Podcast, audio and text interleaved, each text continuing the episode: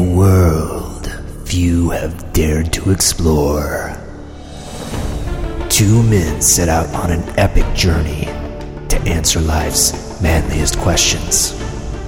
From the Fortress of Smoothitude in Lawrence, Kansas, it's the Gentleman Podcast with Glenn Stansberry and Brian McKinney.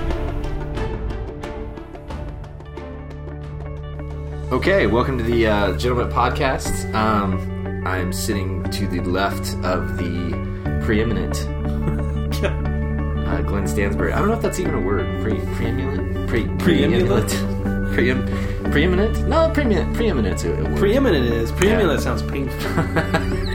Pre- yeah, preeminent. I don't know. Pre- Sitting next to Glenn Stansbury, we'll just we'll just call that uh, what it is. Um, welcome to the Gentleman Podcast, uh, episode number three. Number three. Lucky number three. Yes. Um, if you're still listening to this, uh, you're one of two, well, no, three people in the country probably. Right. Um, Uh, and you're probably related. yes, exactly. Well, because I was say I was going to say two, but I was gonna, I think we probably have at least one listener by now because we have at least you and me. Yeah, 'cause there's we two. listen we Okay. listen to the podcast. Okay. and then there's probably a third person out there somewhere. Yeah. Uh, my wife is kind of listened to it a little bit. Somewhat, she's listened to We're parts. two of and it. a half at least. Okay, so two and a, let's we'll call it two and a half. Um, and we're we're back here after one one week hiatus because I, I took a trip to the uh, lovely town of Minneapolis, Minnesota. Mm. Um, good little town. If you're if you're listening from there, um, that would mean we'd have three and a half listeners. um, and it's a great town. Love your town. Good to be back in Lawrence, but had a great trip. It was a good good little good little trip out. I'm glad you made it back. That's Yeah, I am too. it sounds like you had fun Yeah. going going up north in the wintertime. is Yeah, it's brave. It was cold. It was, uh, you know, Minneapolis during late November is not your typical vacation spot, but um, we felt All the snowbirds flock there. yeah, exactly. We wanted to make Thanksgiving as painful as possible, so that's what we did. Um, no, but great town. Good to be back in Lawrence. Good to be back at the podcast. Um, and and yeah, so uh, I say we uh, jump right in here. Um, Get into this. Let's do it. Uh, so we're starting off with drink of the week, and this is a this is an interesting drink that I think a lot of people out there probably have not heard of before. Glenn, Well, you're right and you're wrong, Brian, because Oh, a lot well. of people have heard of this drink. They probably just don't speak English. All right. right, right. Okay, so Yes. what we have today is courtesy of my brother who is uh, teaching in uh, South Korea. okay, And he sent a bottle along with a few other items, South Korean items, but which is actually a funny story in itself. But he sent a bottle of soju, which is. Um, uh, which is actually the world the, the the brand that we have here is made by uh, Jinro, and that is the first um, s- like the top selling alcohol brand in the world. Okay. So it's actually really really really popular, and um, and we neither of us have you had this before? I have not. I've never had this. my brother sent another another bottle of Okay. I, I, I don't know what it was that we had. Brian and I actually tried tried it like about a year ago. Remember Oh, Yeah, that? was, It was yeah. like it was like watered down milk with alcohol, and it yeah, it was brutal. Um, yeah, I I remember drinking that. it, Uh, it was kind of kind of like lemonade, like a really cloudy lemonade. yeah, if you if but you tasted if like you put vodka and milk and lemonade together, yeah, that's kind of what it tasted That's like. act- actually that's Yeah. pretty spot on. Yeah. because it's like a little anyway. Yeah. So we're hoping this is a little bit better, um, but Yeah. it must be because it's the top selling alcohol in the world. yeah, So anyway, we have soju, and we'll, we'll put links up to this. But yeah. um, so it's a, it's uh, based out of South Korea, and it's uh, South Koreans have customs when it comes to drinking this, and Mm-hmm. so uh, normally on the show, Brian and I would already have drinks ready before we Right. got started. But one of the customs of drinking soju is that you are to pour it for the other person, Okay. and there are there are other customs too. But I I I, uh, You have to get I didn't understand the whole ornamental stuff. dress. yeah. And like, We, we bow Yeah, and then exactly, we right. like do the leg and, and then uh, oh wait that's sumo wrestling. okay. Okay. right. Uh, so anyway, so uh, I, I will uncork the soju right now. Okay, Hopefully yes. nothing. Okay, okay. it's- There was. this is yeah. nothing. It's good. All right. Let's take a That little worked out smell all right. here. Yeah. Okay, I won't take a smell. Wow. Whoa. Okay. Well, anyway, Okay. the alcohol content. Um, Yeah. What is the? uh Well, this is where it gets tricky. Okay. Uh, the alcohol content, I don't know.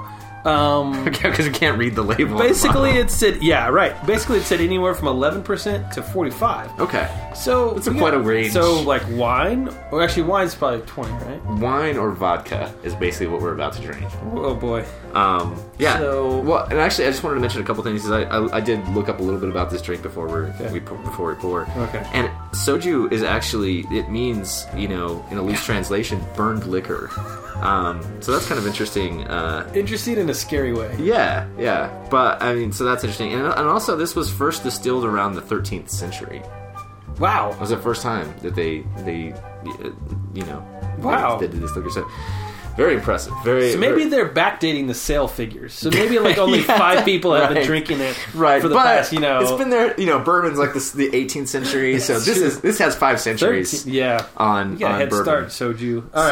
so um Yeah. Um, basically, yeah. My brother says. I mean, we I, I- we had no idea how to drink this, and basically, you drink it neat. Um, Okay. so here we go. I'll pour. Yeah. I'll pour Brian a little bit here. excellent yes Uh, tell me. Tell me when. oh yeah that's right good there? that's good yeah Okay. And all right Uh, I will allow. you I Now will to pass the bottle. two yes Oh. to That's wonderful. Glenn. um Um, right. So and say- that's good. Yeah. okay no, yeah. that all right we're. whew, okay. well we got uh, two 32 ounce cups full of soju now Yeah. Big gulps. Big Uh, gulp- yeah. A couple of big uh, gulps. Cheers, to cheers. soju, the Cheers to most soju. popular drink in the world, most popular alcoholic drink in the world. yeah. Wow. Hmm. It's uh, Tickles the nostrils. yeah, it really does. It's uh, It's like a Swedish, uh, like gin. yeah, it's got a Which, ladies Interesting gin. and gentlemen, Brian McKinney Uh, has an aversion to gin. So I this could do. be an interesting. It's not. It's not too. gin- I, I think of when I think of gin, I think of like evergreen pines or something like that. This isn't like that. It's it's it's a little. Actually, you know, it's really pretty smooth, which is um, Yeah. probably why a lot of people drink it really fast. Yeah. Uh, my brother was saying that basically, you know, you if you if you're in South Korea, not to belabor the point here, but if you're in No. South Korea, not only have you heard of this drink and you have like 50 stocked in your fridge at all point in time, but like they, they drink it at all like at any time. Well, Well, it- it's not it's acceptable to have it at any time. Well, and that's a well, that's interesting. Yeah. Yeah, you could always have soju, and, and I was thinking about that because it must be like that because if it's the most popular alcoholic drink in the world, um, they must be drinking like ten to one, um, Right. You know, Right. which makes me think that South Korea is a pretty hip place to be. I might want to go check this place Uh, out. But yeah, I don't want to offend any South Korean listeners that we may The other, have, yeah, but yeah. I I think they do a lot of drinking. The other thing, uh, well, that's yeah. Um, but the other thing about this bottle that I'm looking at, um, and you can look this up on the internet, you can see a bottle of it. But it looks like it's like a what is this like a 14 ounce bottle or something? Like, did, does it come like in a six pack or? I have no idea. Okay. Um, it, it appears like this bottle. It looks like it comes in a six pack of Right, Uh, six you know. pack of soju. you yeah, know? Uh, six pack of soju. Okay, which you would drink in one sitting. Apparently, some people. Yeah. uh, Well, well, my brother said that you know, in, if you're in the, if we were over there right now, basically, s you would pour each other these. You would take the, they would be shots. Oh, and you would okay. just pound a shot. Oh, so And it's a then- shot kind of thing. Right. But because we actually want to be coherent while we're Right. talking about things, and Yeah. you know, it's right, Right. It was easier for us to do two glasses of soju. right. So plus we uh, don't need any South Korean drinking games. So. Yeah, and it's you know it's probably something we need to work our way up to. Right. You know, you don't I- want to start off. This, Uh, is, this is a pretty exotic yeah. um, pick for us. So. Right, okay. But you know, first impression is pretty good. I'd Yeah, say. I like it. Could be It's good. worse. No, it could be a lot worse. Um, and you know, so that worked out really well. I, I like the soju stuff. Um, Kind of refreshing. It is. It is. Um, okay. thanks, Ed. Thank yeah, you. thank you, Ed. Um, thanks for sending us the soju that we are enjoying right now. Um, He makes our fourth listener. yeah, 4.5. Yeah, if he listens, I. Ugh. It might be kind of hard Four. in Maybe he South listens Korea. a little bit. I don't know. We'll see. Um, we'll talk to him about that. Yeah. Maybe we can make bribe him into listening to our podcast. Um, so yeah, that was soju, the drink of the week. We're going to be enjoying that throughout the podcast. Mm-hmm. Um, next, uh, moving on, we've got our featured site of the week. Um, and this week, uh, we're doing a, a great site that, that we love a lot. It's on gentleman.com all the time.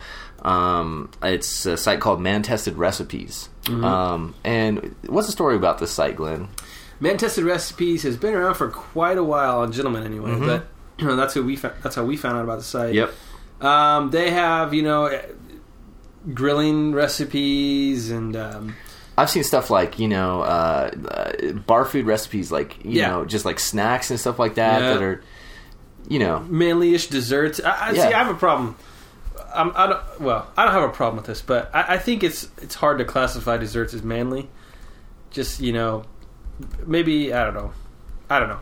If you could think of a manly recipe or manly dessert, I guess tell me about it. But I, I, I, uh, I can't off the top of my head. I don't. My girlfriend made me a whiskey cake one time. It's like Okay, I a can see bourbon based that. cake, you know. So there's some like kind of stereotypical. Right, right. uh, s- yeah, but still a pastry, right? I mean, Mhm. you know, like that's kind of like what you would call somebody, you know, maybe not. You wouldn't call somebody a pastry. Hey, look at that jelly donut.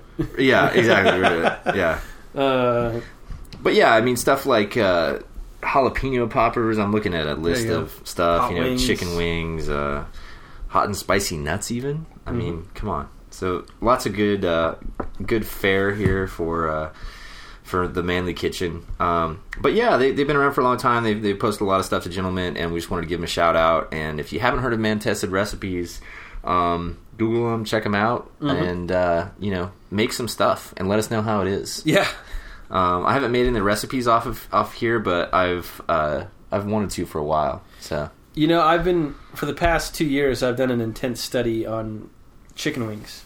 yes, Um, I, Mm, am aware of this. I've been, I've tried. Mm, You've been pouring over recipes. I, I, for- li- I really have. Yeah. I've kind of taken a break from it, but there's a restaurant. like in a our- forced break, like your wife is like, you have to step away from the chicken Yeah. wings, yeah, exactly. Yeah. She's pregnant, so like this is this is not going to work. right? Um, yeah, but uh, yeah, Brian and I we, we, we frequent a, a, a local establishment that makes possibly the me- the best chicken wings in the world. this is a very you know arguable subject that a lot of people will probably be angry about if they were if if people were actually listening to this, If which they're they've not. never been to Henry Yeah. T's, It- but they've probably never been to Henry T's, and we think that they have the best wings in the country yeah, or the world. Maybe. I mean, yeah, maybe the universe. I don't know. I mean, as far as we I haven't know, had Martian. Yeah. I haven't had Martian chicken wings, but Martian wings. yeah, but so that, there's that. There's the, you know there's that possibility of the, the people on Mars Yeah. have better chicken wings, but Pesto Ranch. until you but the reality of the situation is until you have um, chicken wings from you know uh, another planet. I would say on this planet, Yep, the Henry T's is probably the yep. best. Henry T's. Yes. So you're So what- welcome, Henry T's. Yeah. w- Where are we going with this? uh, oh, oh, recipes, man, Recipe, manly yeah, recipes. right, yeah. yeah. Well, anyway, so I've been trying to emulate. th- They they make these wings are just uh, they're hard to explain and and you just have to taste them. But I've Yes. been trying to emulate this taste, and it just it's not close. Mhm. Um, it- you know, So maybe you go to Man Tested Recipes, you check Right. out their their wing Hmm, recipe, right. and you get after that. I guess Okay. Well, you know, I know that you got pretty obsessed with that for a while, and I did. don't want to fuel that, you know, whole obsession. So if you need a few more weeks to, yeah, I'm going to. you know, The take, baby's due take your sometime time. soon. Yeah, yeah, take your time, and then then get back to that. But then try Manchester recipes wings, uh, wing wing recipe. I So- will do that. Okay, so anyway, Manchester recipes, check it out. Mm-hmm. It's got a lot of cool stuff on there. So good site, um, good supporter, gentlemen. Love yes, those guys. Yeah, Um, so, Brian, yeah. Brian, this I just had the soju is really kind of opening up for me. It's Is Uh, it? Yeah. Let me let me take It's another. kind of like it's like sweet water almost, and alcohol. yeah. You know, Yeah. it's like like I you know after we had that last one, I, the last South Korean drink that that sent to us, I was expecting like a milky kind Yeah. of substance, and I didn't really know. This is this is more akin to like a you know a, a kind of light liqueur or something like Yeah. that. It's um it's pleasant. yeah, it's it's very Be good crisp. on like a warm day. Yeah, yeah, it's very crisp and pleasant. So I can see why it's the top selling alcohol in the in the world. We'll drink it like water because it kind of tastes like water. It does, yeah. Okay. and we get thirsty sometimes. um, okay, so yeah, now we're going to talk about some uh, some featured posts to gentlemen uh, this week. Uh, we had some really interesting ones. Uh, starting off with. Uh, uh, a good friend of ours uh, from uh, this this this um, this guy. Um, I, I say good friend. We're not really friends with Jean Claude Van Damme. I wouldn't say. I, think we would be. I haven't. Yeah, I haven't met the guy in reality, but Right. you know, I, I've enjoyed his movies for years. Yeah. you know, uh, movies like Bloodsport, right. um, which is a classic Uh, '80s. what's the other? Uh, Well, there's a bu- he's There's like getting a bunch of yeah the crazy '80s action movies. Um, Yeah. Jean Claude Van Damme. Uh, this this uh, post was was submitted by uh, Razorback from uh, Gentleman.com, and uh, this is it's titled "The Epic Split" featuring Jean Claude Van Damme. And Jean Claude Van Damme seems to be popping up everywhere doing splits. Um, in various locations, Really? I, I've seen another. I've seen another one of these where he's doing a split in a commercial, and it's not anything extravagant or anything, but it's just he's just like all of a sudden appears in this commercial doing a split, and it's part of I can't remember what commercial campaign it's for. It, anyway, that uh, uh, I, I digress. Um, but this video is actually um, uh, a video of Jean Claude doing splits on two semi trucks um, while he's while they're driving in reverse. in reverse. Yeah, Um, and apparently, it's it's supposed to be uh, showing Volvo trucks some kind of a feature that they have on Volvo trucks, like some Stability, steering, yeah. stabili- stability steering feature or something.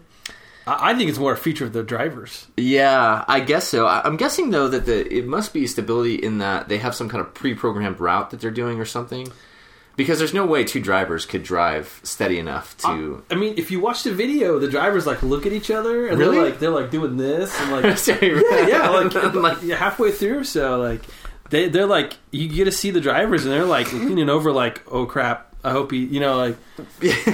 I mean, I, I want to. It feels like he should, John Claude should be strapped in there somehow. Uh, yeah, I mean, so it starts out and you, it, it's really focused on Jean Claude Van Damme, and you don't really notice what's going on. And there's like a voiceover. We're The gonna play. background, it's like moving a little bit. Yeah, like we're he gonna- might be in the water. We're gonna play clips of this, Yeah. you know, audio Okay. clips of it. But um, so you know, and he's giving like a voiceover monologue, um, and then the camera pans out, and it's uh, Jean Claude Van Damme, and he's just standing, and the two trucks are driving in reverse. Um, yeah, pretty pretty good clip. I, I wouldn't say that's a that's not a very. they're not- 15 miles an yeah, hour? it's not it's not very um very slow, and he slowly they slowly pull apart until he's doing uh, vertical, or I mean horizontal, yeah, um splits at this at sunset. no at less. sunset. I've had my ups and downs, my fair share of bumpy roads and heavy winds. That's what made me what I am today. Now I stand here before you. What you see is a body crafted to perfection, a pair of legs engineered to defy the laws of physics, and a mindset to master the most epic of splits.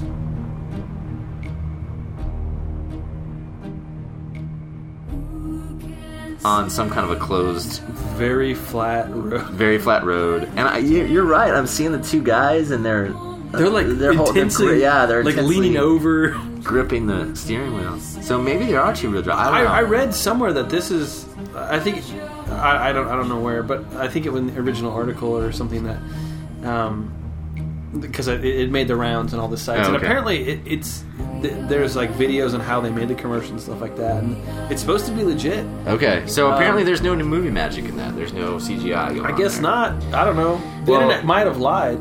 I that would be the first time that had ever. happened. Yeah. But apparently it was a demonstration of Volvo's dynamic steering feature.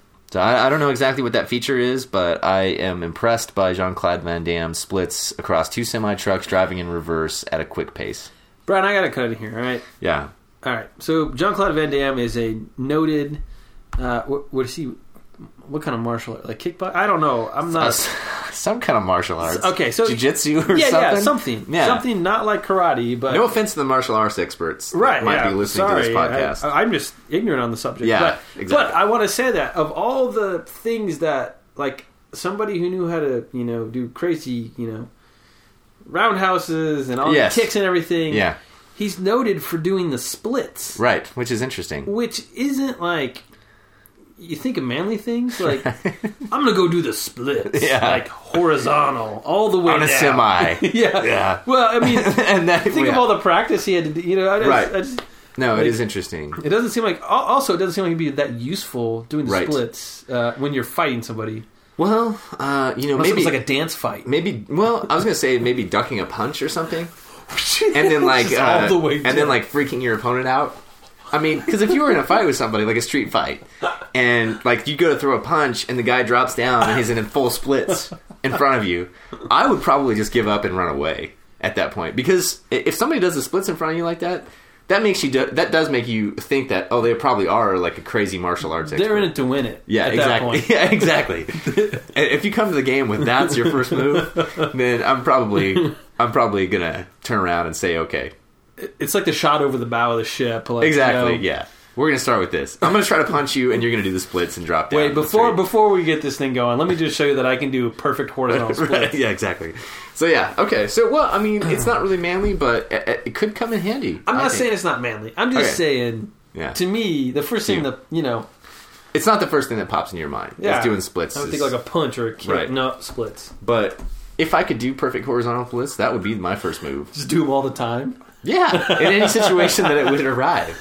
You know, if I'm at Starbucks or something getting a coffee. Oh, ma'am, Just you the- dropped this. Yeah, yeah, exactly. Right, right, right, right. Yeah, exactly. Okay, 'Cause- all right. So there's all kinds of situations where it could come in handy, and you, you would want to do it every time you possibly could. Right. Even between two trucks. Exactly. Even between two, I I mean, He and I looks have- a little freaked out. he looks a little freaked out, and I have to say I would agree with him because from looking at the video, it looks like he could drop off and epically fail at any time.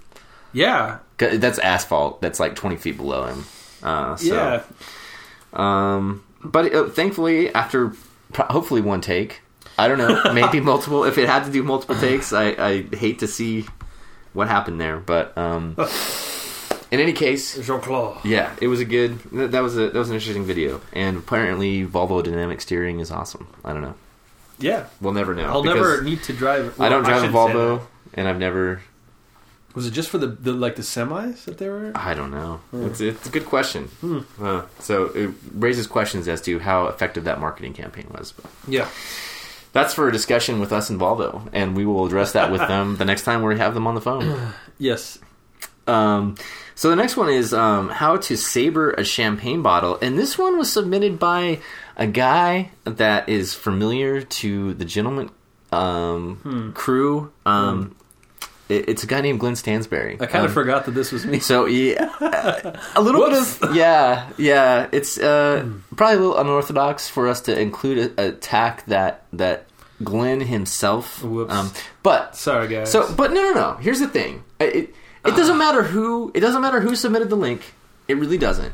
It- what matters is the content of the link, and we're very democratic. we are. You know, we're open We are. to all kinds of different links that are submitted, and even you know, even if Glenn submits a link, we're gonna we might include it on the show. It made So- the, it made the popular page. it made the popular page. There you go. So the people like it. the people need to know. The people need to know This about is this. important. and we're not gonna we're not gonna discriminate just because Glenn owns the site. Um, halfly in, in a in a fifty percent sort of way. Um, I think. yes, um, but anyway, the point is. Um, this is uh, this is from Manmade DIY, um, and this is a, a link of how to open a champagne bottle with a uh, basically a sword. Mm-hmm. Um, Yeah. so uh, they go through this. And so the interesting thing about this link is that it, it sound uh, it sounds like oh this is a you know how, how could you possibly open a champagne bottle with a sword? But the reality of the situation is they basically say excuse me they basically say take a champagne bottle.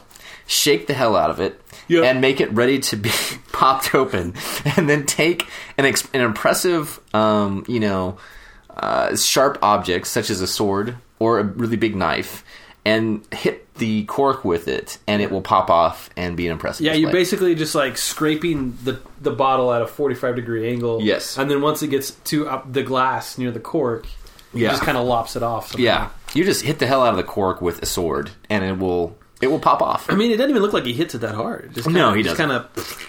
um, i should say that it, it lo- does look slightly dangerous because you, you at some point you're holding the bottle so if you're holding the bottle make sure you're not like grasping it around the like the neck of it or something like that because there's a lot there's really a lot that can go wrong with this but this, this guy's holding the bottle from the actual base of the bottle Which makes sense. um, which does make sense, um, and it seems much safer that way. But it's still you're still holding an object in your left hand and holding a sharp object in your right and thrusting it along said object. A So- combustible object. a combustible object. So you got to hold on to it good too, because there's all kinds of stuff that could go wrong with this. Um, Yes. So it's one of those DIYs that I'm, I'm wondering, like you know, the wisdom of putting it on the internet so that people could emulate it. You know what I mean? yeah, it could be. I mean, the guy who's doing this is uh, part owner of a big. Oh, jeez. Oh, so he's a professional saber uh, champagne and Yeah, cork. more. I mean, he's like a distributor. I mean, he he he basically he deals with wine all day long. And Okay. so this is, I'm guessing, this is part of the shtick with the Okay, so they, they clientele or something. they probably do this kind of thing all the time. yeah, Yeah. and that's what he said. He- And he said he- you could use, you know, if you had a butcher's knife, like a big butcher's knife, you could use that. Just use like the blunt end. Don't Oh. actually use the sharp end because Okay. it will just Oh, cu- cut the cork off. well, it'll Yeah. screw up the blade of the knife. Oh, he said oh, that oh, oh. saber is actually really really dull. Oh, I see. So okay. it just looks impressive. looks but it's really impressive. just a okay. It's really just physics. Well, it's definitely it's definitely one of those things that is mostly for show because also in the video where Yeah. this guy's doing this, mo- like I think ninety eight percent of the champagne comes out of the bottle onto the floor. Yeah. So you really don't have any champagne left over after you've uncorked it. Um, Right, right. Which so get some cheap champagne when you're, if right. you're doing this. Get you some Andre. some entree. yeah. Uh, yeah. Some mums.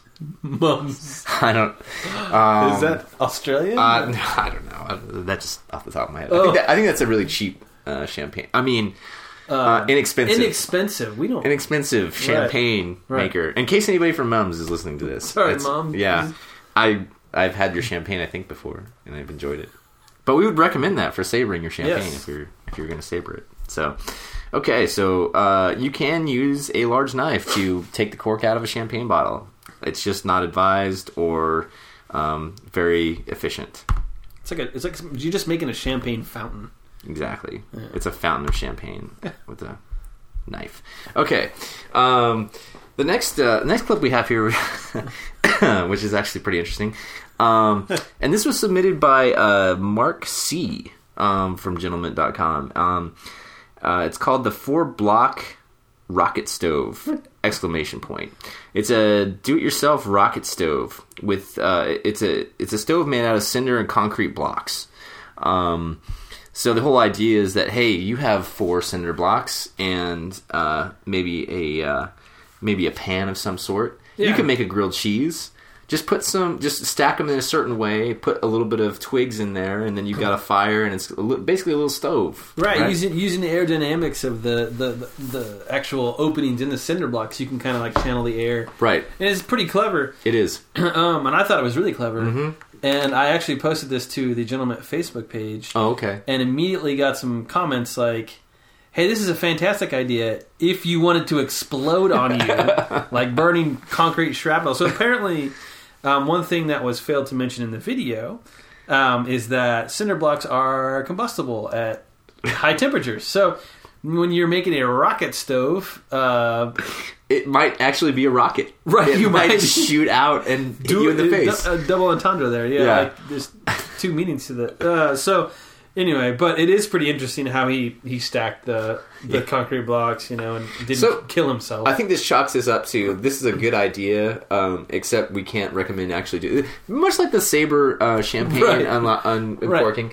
right, um, looks good on paper. Yeah, but having several cinder blocks blow up in your face while you're trying to make a grilled cheese is probably not a good way to spend a Saturday afternoon. And yeah, and one of the best parts of the video is he like he's like, oh, I think I got it too hot. And he flips over the grilled cheese, and it's like.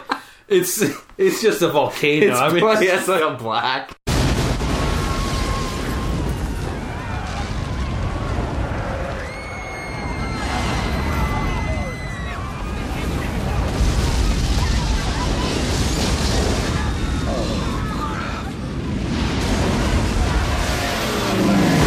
He's like, oh, I think I, I think Yeah, I put too I much burned fuel in it." there.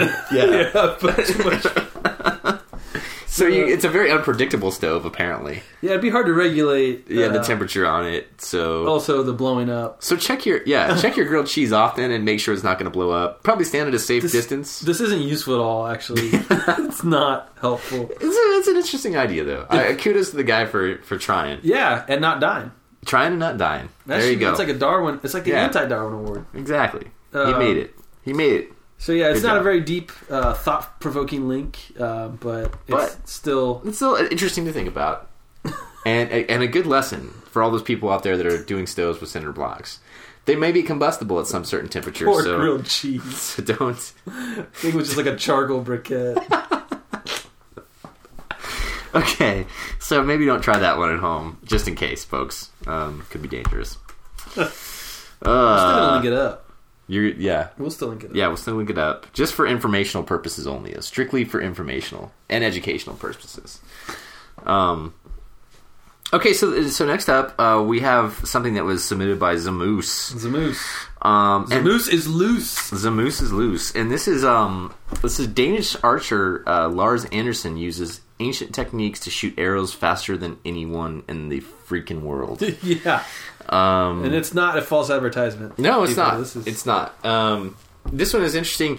Uh, the, the particular video they're talking about here, they uh, they set up a scenario where he gets uh, the uh, Lars Anderson gets one of his buddies to drive a Harley Davidson motorcycle at a pretty uh, pretty quick pace. Yeah. Um, and they fly by a few targets and, and shoot all of them within three seconds or something like that. Yeah, he's he's he's riding on the back of this guy on a Harley, and uh, we'll we'll link to the clip and everything. But uh, it's it's pretty impressive. Um, drive by archery. Yes. Um, so they're moving at a pretty quick pace, and the guy pulls out. You know, he he can hit. You know, he does one target first because they'd never tried this before, and then they ended up doing three targets um, successfully, uh, which is pretty impressive. Uh, the other part of this video, well, it's not a, not a part of this video, but um, they also show how apparently like this guy uses like techniques from Yeah. like centuries ago or something to Yeah. quick shoot uh, things. Um, oh, sorry, three targets in 1.3 seconds. So um, pretty impressive there. Um, but yeah, they they show uh, they show another video subsequently on this page that um, where they show the guy using uh, ancient techniques to like quick shoot. Uh, I think he said like seven arrows in in like three seconds or something like that. Pretty ridiculous. Um, and and basically what he does is he holds all the arrows in both of his hands and shoots them simultaneously, so he doesn't have to reload um, Right. with all these different motions. Um, and he shoots them accurately, super quickly. Um, and he's faster, apparently, according to this video, he's faster than Legolas in uh, the Lord of the Rings movie. What? Okay, but So- definitely he's Final count 42. 42.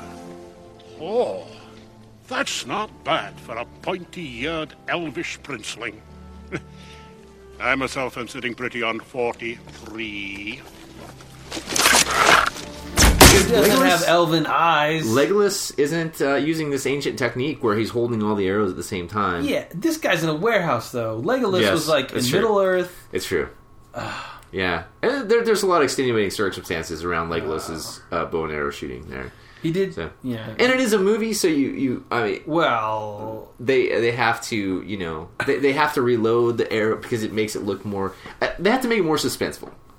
so, um, I don't know. I don't. Yeah. I don't buy it. okay, well you know. I, I. I mean, you know, good for good for Lars, but it's good for Lars, but it's hard to say really what That's a happened. leap. with- Better than yeah, Legolas. what happened with Legolas when he was fighting in Middle Earth? right.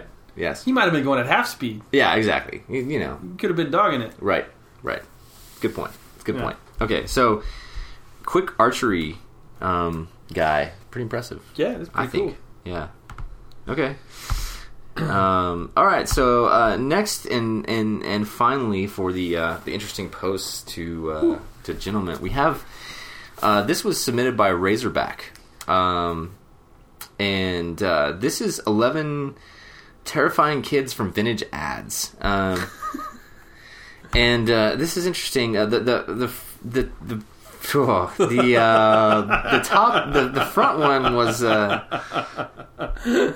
It's like for bread, I think. yeah it's um, You know, vintage ads are just goofy anyway. They are, um, and some of them uh, include young children. Uh, w- uh, weirdly, Their their their expressions on their faces are just bizarre. Um, you'll have to just visit the link to know Ah. Yeah. what we're talking. it's uh, about. and the captions above each of them are great. too. Ah, that's Yeah. just weird. well, that's weird. Um, so they they so.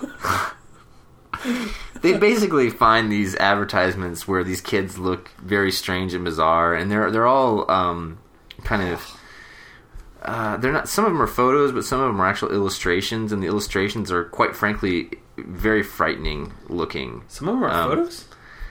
Yeah, uh, you know, um, like the Yeah. Okay. yeah, some of them are photos. This oh my gosh. Oh wow. Um, whoever whoever's blog this is, they they uh, captioned them with kind of frightening uh, phrases. is a baby with a razor. and Yeah. it's like it's supposed to be a safety razor. This one, which I don't know. This The- was, this the- was just weird. the peanut pie one, which I don't. peanut pie is frightening uh, of itself. I don't understand even what peanut pie is, but there's. I don't even know how to describe. We're not this. gonna- Yeah, just let's go get- look. Yeah, go look. But the kid Um, with the- with the pork and beans is The probably kid with the pork and beans is the worst. It looks like he's very um, subversive. You know, he's got this very subversive look on his. Like he just Like murdered his parents, and he's having some Yeah. Van Camp's pork and beans now to celebrate. beans, beans, the magical fruit. You know, Oh, he's man. gonna. Yeah, he, yeah, he took his dad's his, his dad's cap, and he's eating some Van Camp's pork and beans to celebrate the murder spree that he just went on. That little scamp. Yeah, exactly. um. So anyway, uh, interesting, interesting and frightening link. I Um, think it was probably something for Halloween and got so popular and kind of left over that It must have. we're, we're having Thanksgiving leftovers right now. And why is that? There's a why is there a baby with the Gillette safety razor? It's safety. I Even a don't- baby can shave Oh, okay, that makes sense. its face. Even can even okay, a, but yeah, okay. it's like I I just don't know what I you mean, don't want to put sharp objects in a baby's hand. I wouldn't. That's Well- not what I would do. back then. You know, That's true. It was a rougher time. Maybe babies did have like facial hair at a young age Yeah. at that point. You know, it was like you know. the Yeah, it's not like he gave him the 1900s. straight razor, Brian. Well, that's Jeez. true. Yeah, he's got the safety razor. I mean, look at the ad. It says uh, here. Let's pull it up here. It says uh, won't. Uh, what's the actual wording here? No, no stropping, no honing. No honing, no stropping, no honing. Is that moaning? I, I don't know what Hon- hon- I don't know what stropping is. I think that's when you take the, the leather and you're. Oh, oh really? I think so. This Okay. Oh, could be where I'm making up uh, something. So we'll I, I to have fi- no idea what you're talking about. Oh, Hold on, let me uh, Wikipedia this real quick. Here. Okay, I, yeah, we have to know what stropping is because I'm I'm curious now, and I'm not exactly sure what. Well, honing. It's a would- finishing step in sharpening a blade. oh, okay. So I was actually. You were actually correct. Yeah, Surprised. it's a flexible strip of leather or canvas. That Or you, is it just like finish it off? Okay. well, you, yeah, you're, so you sharpen it and then you just kind of do that to uh, polish the, br- the blade. Oh, so to make it look shiny. Okay. Yeah. Well, in any case, um, this baby is very happy to have the Gillette safe razor in, in their hand. Yeah. So He's Okay. happy. He's happy. re- He's really. He's happy not to have to strop that straight razor exactly, or hone anymore. it, Right or hone it. Yes. He's got this s- nice, safe double razor and he's got the shaving cream all over his face, and he's ready to shave away. with a weird looking hat. I still think that baby could cut itself with the Gillette safety razor. Uh, yeah, I mean, babies can cut themselves with any razor. Not even razor. I mean, yeah, could- yeah. they can look at that razor and cut themselves. Yeah, they could cut themselves the DVD if you gave it to them. I don't know. Okay, so yeah, this this these these links were kind of they're all like um, cautionary tales about what not to do with different objects. Yeah, we got the we got the sharpshooter. We got the uh, Yeah, the baby and the razor. Okay, baby and the razor. We got the cinder block stove. cinder block. Yeah, we really. Yeah, we did. Okay, so don't do any of the things that Yeah. we just talked about. Definitely do not do them. No. um, only for educational purposes. um, okay, well, so yeah, those are those are some interesting posts from gentleman.com. And I should say at this point, if you don't know what gentleman.com is, it is a website that Glenn and I created um, about manly stuff. manly stuff. Yeah. that's about all we can say about that. Yeah. Other than people seem to like it. Yes. And um, if you want to get in touch with us, uh, go to gentleman.com, go to Twitter, uh, Facebook, a bunch of different social stuff out Yeah. there. Um, This is yeah. This is actually so probably what we'll start doing in the future is we'll we'll actually start polling people on Facebook and, and things like that for different questions that we'll Sure. have for the show Yeah. during the week. This is actually being re-recorded. It's not the podcast act- actually isn't out yet, so yeah. we don't. We're, we're in the this is future. top. Yeah, we're this is future Glenn and future Brian. Yeah, future Glenn and fu- future Brian. So Okay, wait. If you guys are really us, what number are we thinking of? 69, dudes! Yeah, future Lynn and fl- future Brian. So, um, yeah. So, but get in touch with us. yeah, ex- seriously. Um, the year 2015. Two men sit on a couch. um, Same couch. The same couch. But um, yeah, get, so get in touch with us any way you feel, please. Uh, uh, we're glad to take your questions, comments, uh, anger, um, any of that stuff. Yeah, we're Brian- looking forward to it. You're looking low on your soju right I now. would, you know, I was, I was, I was wanting some more soju, but, but you can't. I just can't reach. pour it myself. Nope. I got to do it. Yeah, so exactly. So I'll do the. if you would give me a little bit more soju there. Oh, excellent. Yeah. Okay, that's good.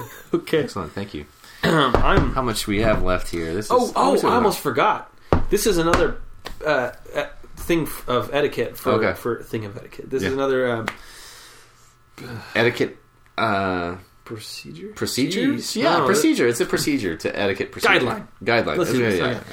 You're supposed. You can't fill it up when it's not empty. You have to drink it all, and then you fill it up. Uh huh. So you had done that, but uh, see, you'll see You that see, I yeah, have. you still have So not. we'll have So to we have- wait yeah. um, until I finish this, and Right. then we can. Okay, I like that etiquette rule actually. That's nice because you you know when something like you know like you have a half drink and the waitress comes along like you want something else. Yeah, yeah. It's like no, I'm no, I'm you know Does it look like I want? Yeah, something else? exactly. I still Still got have- some soju right here. exactly right. Uh, so my brother made it sound like uh, that really those regulations are just so people drink a lot.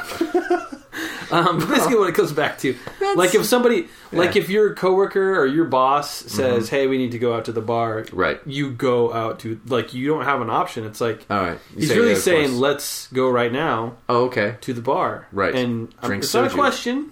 yeah, You were going to the bar, and we're gonna have drink several all night. soju's. Yeah, Several soju's. okay, Um. Anyway. all right, that's Just thought interesting. I'd- yeah, thought I'd I, toss out I- there. you know I'm interested. This is this is a whole new world I didn't know about South Korea. Yeah. So yeah, goes down smoothly. good. It's got a little bit of a little bit of a bite. It's like a sweet bite. It's hard to explain. It is hard to explain. It's it's it is. ex- I, I do enjoy it though. It is enjoyable. Yeah, it's Yeah. you know. Okay. Well, moving on. Moving speaking of speaking of soju and our drinks, we've got a toast of the week up now, Ah yes. and this is a this is a this is a good toast. I, I like this one. Um, Yeah. we're gonna we're gonna do a toast to Bill Murray. Bill Murray. Yeah, and uh, you know, uh, we we've done Teddy Roosevelt. Mm-hmm. We've done a couple other people. This is a little bit a little bit different, but we love this guy's films. Um, you know, Bill Murray. He's he kind of got his start with Saturday Night Live in 1977, and uh, his first film was actually Meatballs, which is Really? a kind of a forgettable uh, 70s, maybe like early 80s, like kind of Yeah. screwball comedy. That's kinda a Mel thing. Brooks, right? I don't know. Meatballs. No, Spaceballs. Spaceballs That's is Mel my favorite. Brooks. Yeah, Meatballs is like uh, I don't know. Speedballs is like lowbrow bad Oh. comedy Oh. from the '80s. You know, the '80s was weird because It was weird. They, they had like Meatballs and you know all these weird comedies that were like Porkies. Porkies. Yes, yeah, that's what I was thinking. Yeah, stuff like that. Okay, so Um, this is the same vein of Yeah, so that was Meatballs, but that was just the start of his career. right, Um, He went on uh, From to, the ashes. yeah, from You- the- yeah. He went on to star in, in films such as Caddyshack, Mm-hmm. Stripes, Uh, Fantastic movie. Ghostbusters. Right. What about Bob? Groundhog Day, Scrooged. Uh, movies like Rushmore, which is a more recent film that he did. Very polarizing movie. They, yeah, well, it was, but you know, I'm a fan of Wes Anderson stuff. So Yep, me too. Um, Rushmore was good, but yeah, and and this guy, he's had a long career. What what do you think of Lost in Translation? I liked it. Um, I felt like I really appreciated the fact that Bill Murray was in it because I don't think anybody else could That have was played. like one of the first indie yeah, big big indie films, right? yeah, and it, and he took kind of a risk doing that because it was outside Yeah. of what he normally did, and he and, and it was really kind of about.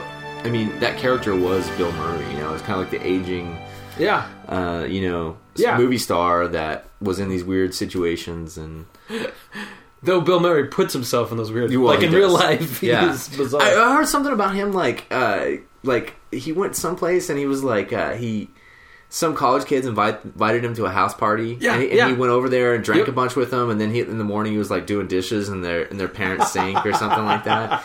Um, yeah, and so I mean, pretty awesome. Th- he he just seems to- like now he's just known for showing up and doing random like he was um I think it was a golf tournament right He's Remember a big that? golfer, actually. oh he is a big golfer he is. Yeah. so he went and I think he heckled what did he do? Oh man, this is this is it's a Hmm, don't little know. fuzzy. But this was on Gentlemen, I think. Oh, yeah. It's like in the early.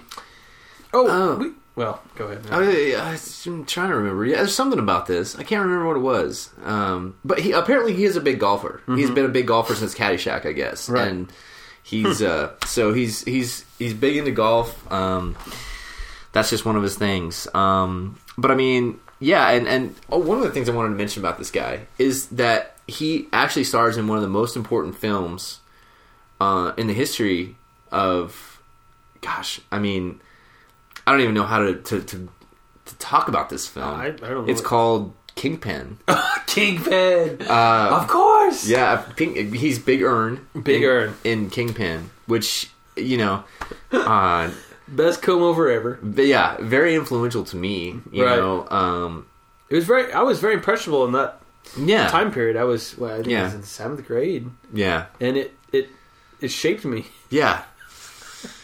With oh man, Well, I mean, especially the scene where you know this one really hit home for me is when you know the uh, Woody Harrelson's character. Uh, he, he's just it, he's been put up. Big Earns put him up to scamming some kind of uh, you know bad characters. You know, like Yeah. maybe some mob type Yeah. characters or whatever.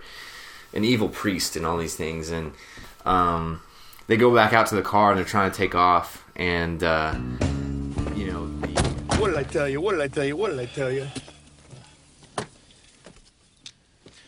This this feels weird. Are you are you sure this is legal? I don't know. It's fun though, isn't it? What do you have sugar for, Mr. McCracken? Didn't I tell you to call me Ernie or Big Ern? it's my morning coffee. Get out of the car, wise guy. What do we do? Sometimes a bowler just has to face the music.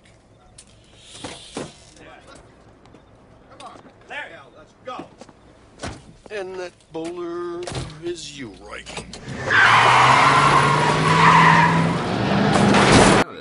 Um, but anyway, Bill Murray. A toast to Bill Murray with Sunju. Oh, you're Soju. Soju. Are you? Are you really? I'm. now? I- I wasn't gonna say anything Ah, I must. I yeah, can't- I have to replenish your by soju. South Korean law. I yeah, cannot- exactly. Okay, well, we're cannot gonna s- Oh, get this figured out before we get you. whoa. Uh, okay, there we go. All right. so, toast to Bill Murray. Bill Murray. Yes. Clink. Okay. Okay. Ooh. Yeah.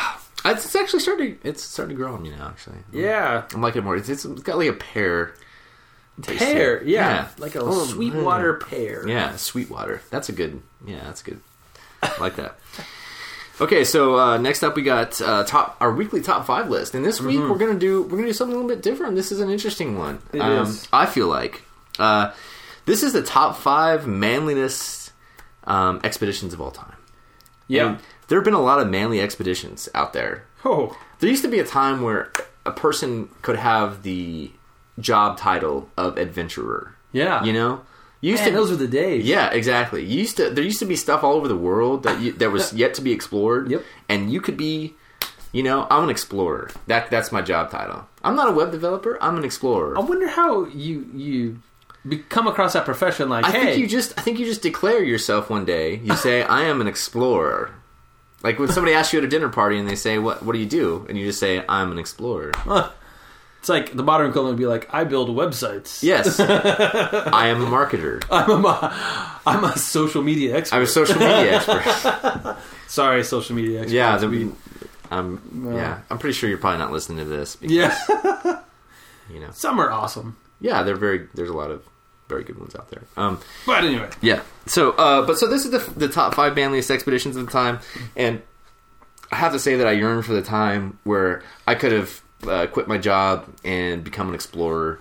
I don't know how I could have done that, but maybe it was possible back in the day. Th- that's what I'm saying. Like, how did they?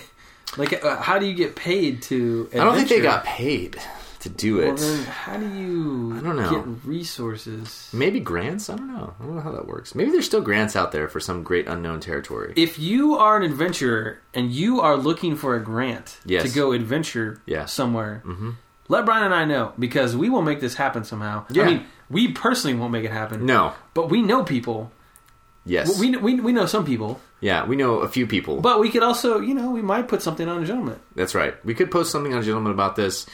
Um, I have to say though, going into this list of people that did these explorations and adventures, I don't know if I would have had the nerve to do what they did.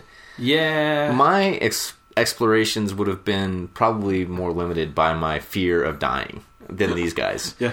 um, which I think uh, all of them have in common is that they, you know, they threw they threw aside their fear and just did what an adventurer would do, which is go out into the unknown and come back alive Or any way they try. could, or try.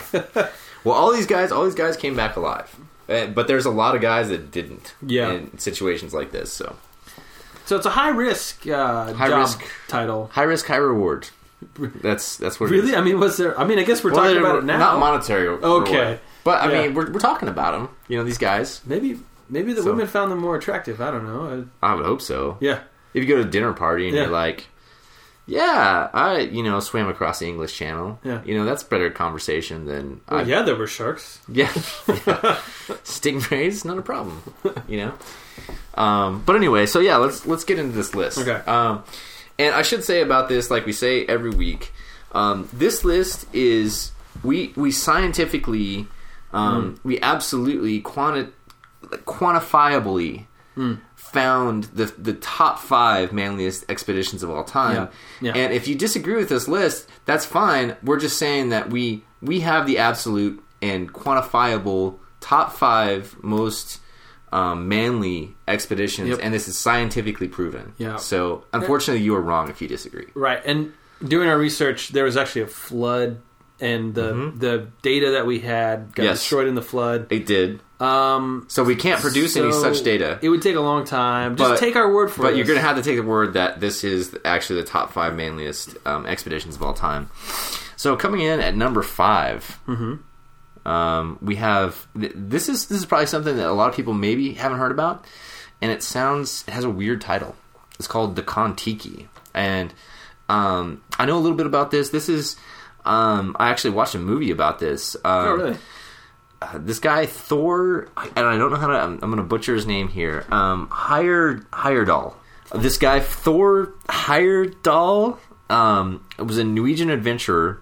Uh, and in 1947, he sailed uh, 5,000 miles across the Pacific Ocean in a hand-built raft from Purdue to Polynesia just to prove a point. Um, and his, that's it.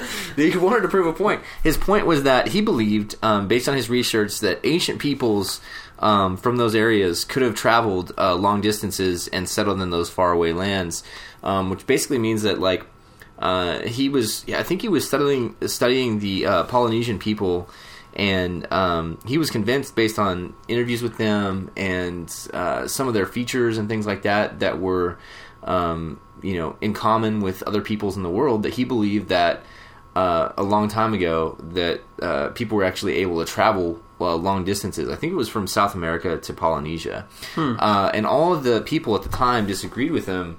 Um, and so he decided, you know, uh, okay, well, you disagree with me. I'm gonna hop in a hand built raft um, that was built uh, with um, materials and things that they would have had available to them at the time. So it wasn't just hand built with modern stuff. It was stuff that those people uh, centuries ago would have had.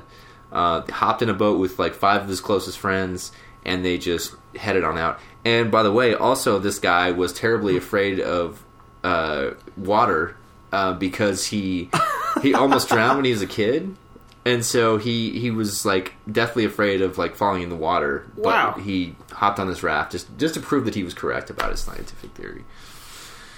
So So he's probably the guy that you don't want to like lose an argument with. yeah, yeah, Or, You or don't wanna- not not lose. Yeah. You will lose. You will lose an argument with it. Somehow. because he'll- he will take it to the nth degree to Right. prove that he is correct about stuff. He's that guy. But that guy. that's pretty impressive. It is, and that's why he makes number five. Um, you know that that's you know all those things stacked up together. Um, it's it's I I believe I'm not 100 percent sure, but I believe that most of his theories in hindsight have been proven via DNA testing to be not correct.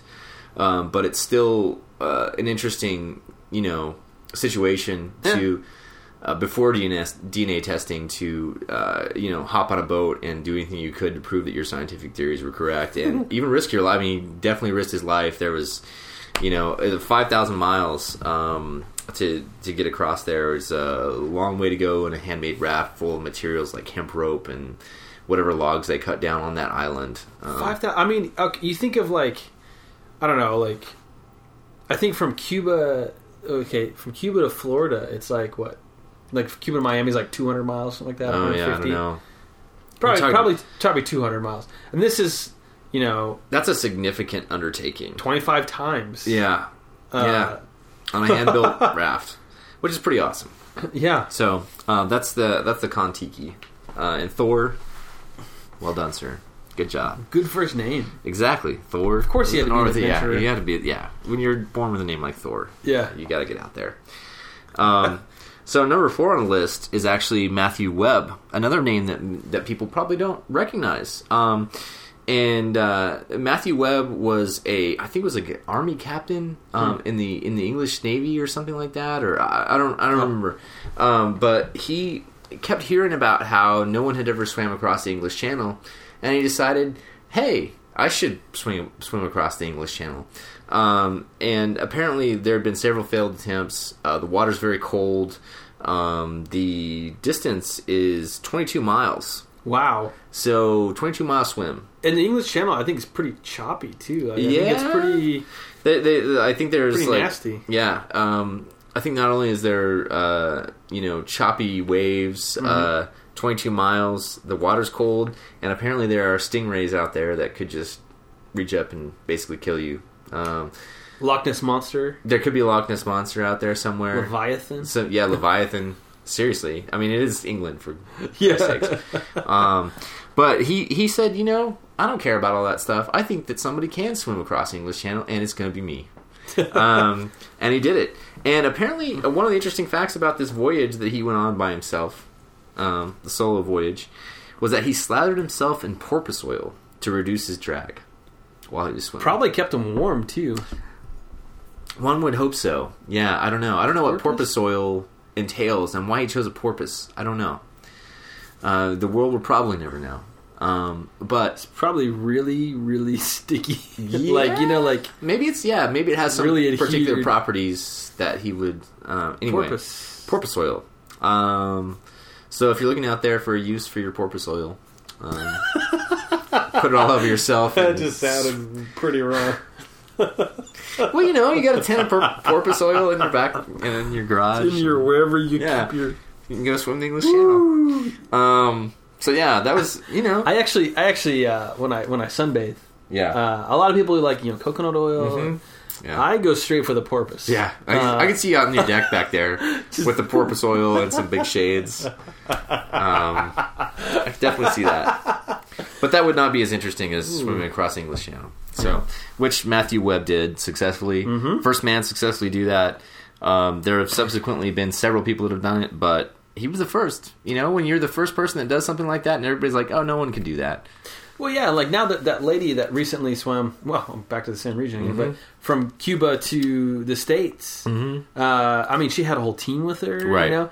He didn't have a team. No, Granted, this guy that was a lot longer of a distance, but 22 miles yeah. is not. this guy, yeah, he just like put his bathing. Um, what what do they call it back in the day? I don't know. Um, Yeah, his bathing trunks on His and rubbed himself bathing down. trousers? Yeah, his bathing trousers rubbed himself down with porpoise oil and jumped in the English Yep. Channel, and he was like, "I'll see you on the other side." Yeah, So salutes him. exactly, there you go. So Matthew Webb, good job, buddy. Um, the next one, number three. Um, uh, this is a pretty impressive one. This is uh, Lindbergh crosses the Atlantic. So no one had ever um, crosses the Atlantic Ocean in a in a solo solo flight um, prior to when Lindbergh did it. Um, and it's a 3,600 mile flight from New York to Paris, and he accomplished this in his monoplane. Um, you know, some interesting stuff from this was that like uh, the plane needed to have low weight uh, to to get that distance, and it- the fuel was so heavy that he had to cut down on all of his other equipment. So he actually made the flight with no brakes, no radio, and no parachute. Wow. Um, really just So he just Cowboying said- it out there, Yeah, wasn't he? he's, he's like, you know what? I don't No need this. brakes? I, I don't need any brakes. I'm just gonna, you know, it doesn't matter if I have brakes or not. The important part is that I get over there. I'm over the ocean. Why do I need a parachute? Yeah, yeah, seriously, yeah, Oh, Dive in. yeah. I just dive in the ocean, you know, and no. Ra- I mean, the most impressive thing about that is no radio. I mean, Yeah. because you start thinking about that, it's like something goes wrong. You want to be able to try. To, I guess if you're out in the middle of the ocean, though, like who are you going to radio? Back in the day, Yeah, I mean that's pr- probably just there's was- well I don't know. What, this is in the nineteen. What did you say? What year did you? Uh, what year was this? Uh, this? I don't know. I'm not sure what year it was. 19, uh, That's okay. Never mind. 1920s, something like that. Okay. I don't know. Um, but anyway, Yeah, he had like a whole ticker tape parade when he came back to the states. yeah. Um, so The ladies all wanted to dance with him. 1927 was the Paris flight. Um, Twenty-seven. Okay. Yeah. So this is 1927. Said you know, didn't need didn't need a radio. Why Mm-hmm. why need a radio? I guess uh, and, and that's you know, I could understand. I guess it's just it seems scary to me. Like, um, no parachute, no radio, no brakes. It seems like no you know no parachute, no radio, no brakes, no quit. You know, I'm going Yeah. there no matter what. Yeah, he kind of took out all like any excuses. I Yeah. guess. He's gonna make it there or not. So what? I guess my question is why? Why did he decide not to have brakes on his plane? I, because of the weight, is it on a plane. Yeah, brakes on a plane. Yeah. So because of the weight, um, he needed to Oh, have a okay. super light. Okay. Like the only thing he he wanted to have was enough fuel to get there, which was super heavy.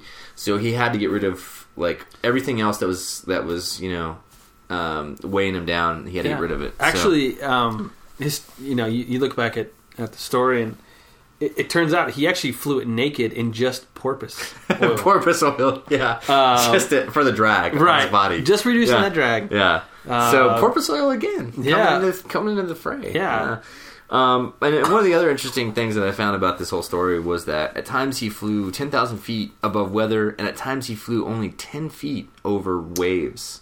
Um, just you know, he was just skimming the water, basically off. trying. Yeah, yeah, he was just bored. So he, you know, he figured, well, I'll just, I'll just fly ten feet over one.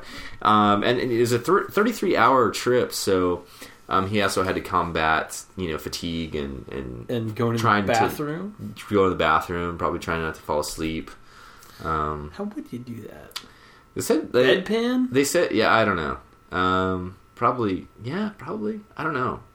I think he probably he probably didn't care. He's probably just like, I just go, It'll be warm. yeah, just go, man. Porpoise oil. Just go, man. Let's go. I got, I gotta stop. We're going to the bathroom.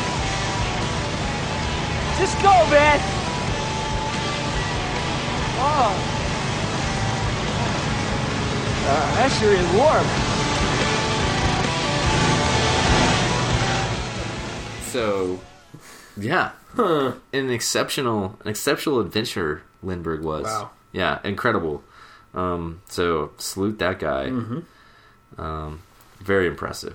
Okay, so number two on the list of top five uh, manliest expeditions of all time, and of course, no list could be um, complete without Sir Edmund Hillary Right. and his scaling of Mount Everest. Um, and this took place in 1953. Um, was that he was the first one to done it? Obviously, again, this is a situation where somebody did something, um, and uh, it's been repeated several times since. But when you're the first person to do it, um, you know it's one of those situations where everybody says you can't do that, you can't do that, and then one person proves it can be done, and then he has a lot of uh, people following him. But um, Edmund Hillary was a New Zealand bee farmer, um, and uh, he just decided one day I'm going to be a mountain climber, and that's what he did. Um, and the the most impressive mountain that he could climb was it was was Everest, and so that was his goal. Um, and so in 1953, him and his Sherpa Tenzing Norway um, made it to the top of Everest, and they were actually pursued by a second group of climbers um, that were trying to Yeah. accomplish the same feat. Um, but unfortunately, those second that second group had to turn back only 300 feet from the top of the mountain.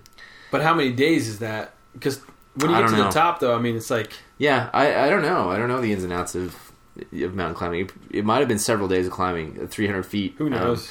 because once you get up there, Yeah. I don't know if they try to rush as quickly as they can to the top, or they just take their time and try to get up there. Because I know that like it starts to have an effect on your body, um, and you know, Well, like the altitude and the yeah, the um, you know the extreme extreme cold. yeah.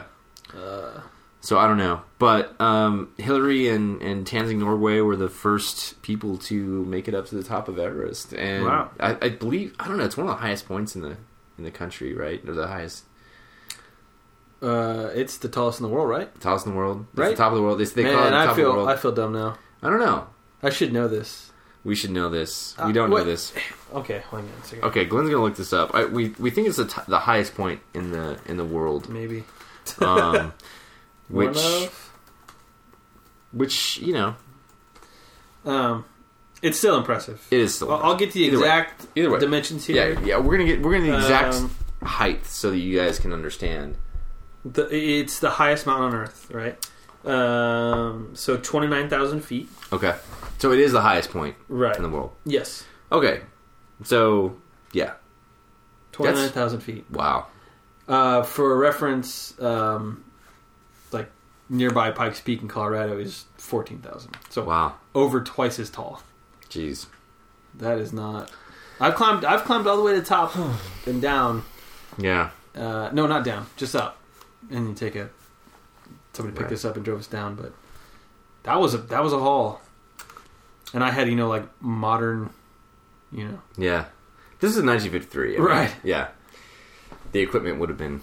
I- But I guess what Rudimentary. what kind of equipment do you really need? You need stuff to like, Well, let's see. In Star Wars, yeah, they uh, uh, it wasn't a tauntaun that they kind of hollowed out. and yeah. they slept in that. That's true. So you don't really need no, to take a they- they- tent. Yeah, they don't have a tauntaun. uh, if they had a tauntaun, they could just slit it Tam open. Tam, one of Yeah, no, it is tauntaun. Tauntaun, you're right, okay, you're yeah, right. yeah. And then just slit it open, and then like sleep in that for a couple nights, and then just run to the top. All right, this is Separate. this is this is going to be a little out there, right? Yeah, Uh, but Bear, so this this fu- comes full circle, I promise. Bear Grylls, who is Oh yeah. Mm-hmm. often often on Gentleman uh, for doing well, I should say often. He's on there every now and again, but m- most recently probably for his his Gerber knives that he that he has like a. Oh, a okay. set. But he's like this.